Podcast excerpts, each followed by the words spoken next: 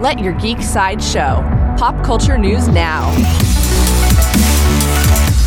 Hi, this is Andrew, and here are your pop culture headlines. For fans of Neil Gaiman, Netflix shared a new photo from their upcoming series, The Sandman. They shared a new photo of Lucian, the head librarian of The Dreaming. The Sandman will premiere on Netflix on August 5th. Coming soon from Lionsgate, Dune Part 2 has officially begun production. It was announced with a photo of the slate from the first day on set.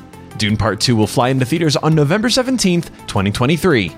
New from Sony Sony has officially acquired a new game development company. They've welcomed Bungie into the PlayStation family.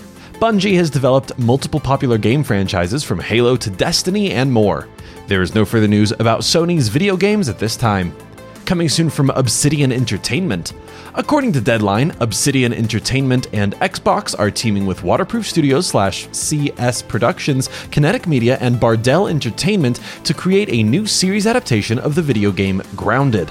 The video game follows four friends who have been shrunk down to two inches tall and must survive in a towering backyard that's a jungle full of enormous predators and hiding a vast corporate conspiracy threatening their entire town. Brent Friedman, known for his work on Star Wars The Clone Wars and Star Trek Enterprise, is set to write the series. This has been your Pop Culture Headlines presented by Sideshow, where pop culture is our culture.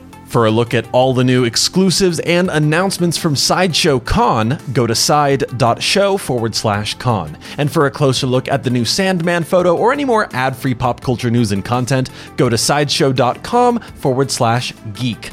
Thanks for listening, and don't forget to let your geek side show.